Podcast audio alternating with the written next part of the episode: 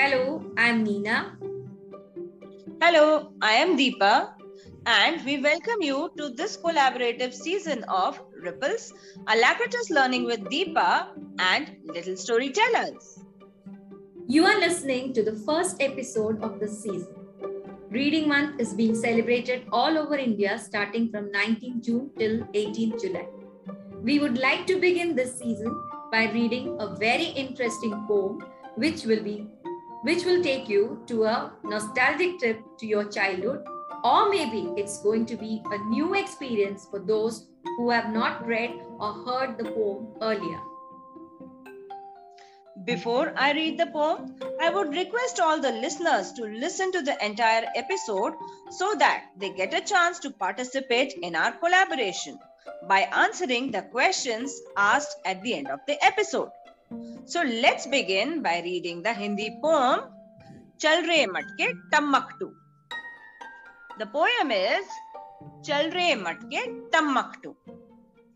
हुए बहुत दिन बुढ़िया एक, चलती थी लाठी को टेक। उसके पास बहुत था माल, जाना था उसको ससुराल।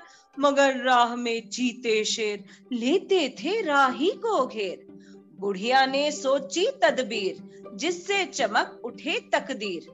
मटका एक मंगाया मोल, लंबा लंबा गोल मटोल।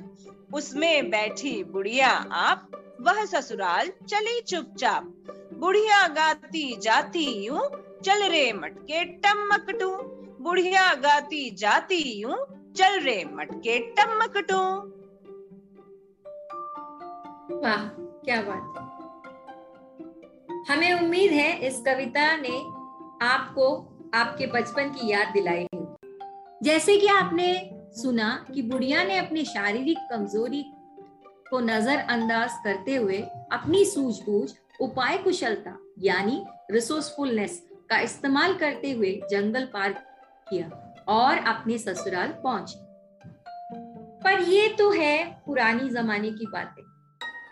आइए आज की बात करते हैं। यदि आज के परिप्रेक्ष्य में या आसान भाषा में यूं कहें कि आज के समय में जब इतने सारे तकनीकी बदलाव आ चुके हैं, नए नए आधुनिक उपकरण हमारे रोजमर्रा के कामों को करने में मदद करते हैं। जीपीएस का इस्तेमाल करने से कहीं भी आने जाने में सुविधा हो गई है। तो चल रहे मटके टम्मकटू, हम इसे क्या नया नाम देना चाहेंगे?